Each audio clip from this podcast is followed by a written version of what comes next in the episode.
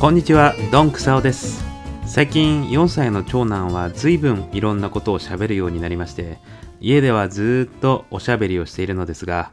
ただそこで発される言葉が大人と同じかというと、やっぱりそういうことはなくて、子供特有の言語感覚がありますよね。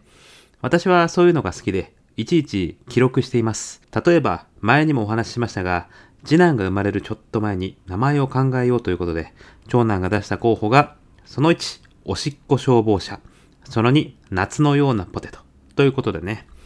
私も広告の仕事をしているので、ネーミングとかをいろいろと検討することはあるんですけど、こういう言葉の組み合わせは教科書にはないですね。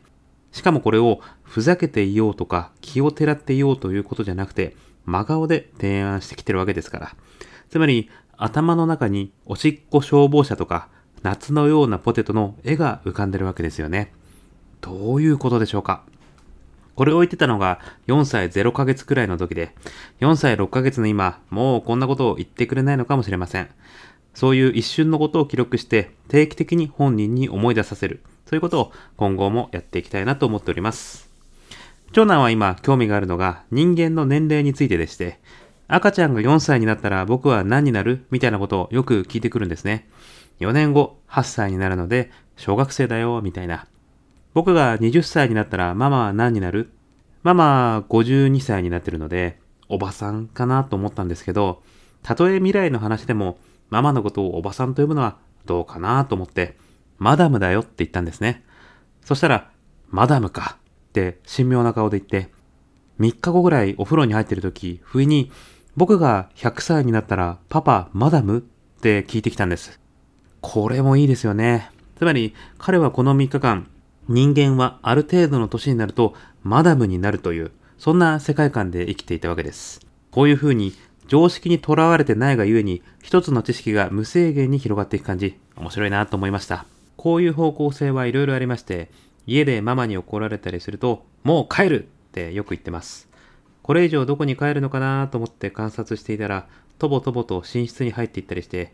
厳密に言うと彼の中で家っていうのは寝室なんだなという発見がありました。かと思うとちょっと大人びた発言もあります。この前、長男と二人で自転車で公園に行って、入り口のところに自転車を止めて散々遊びました。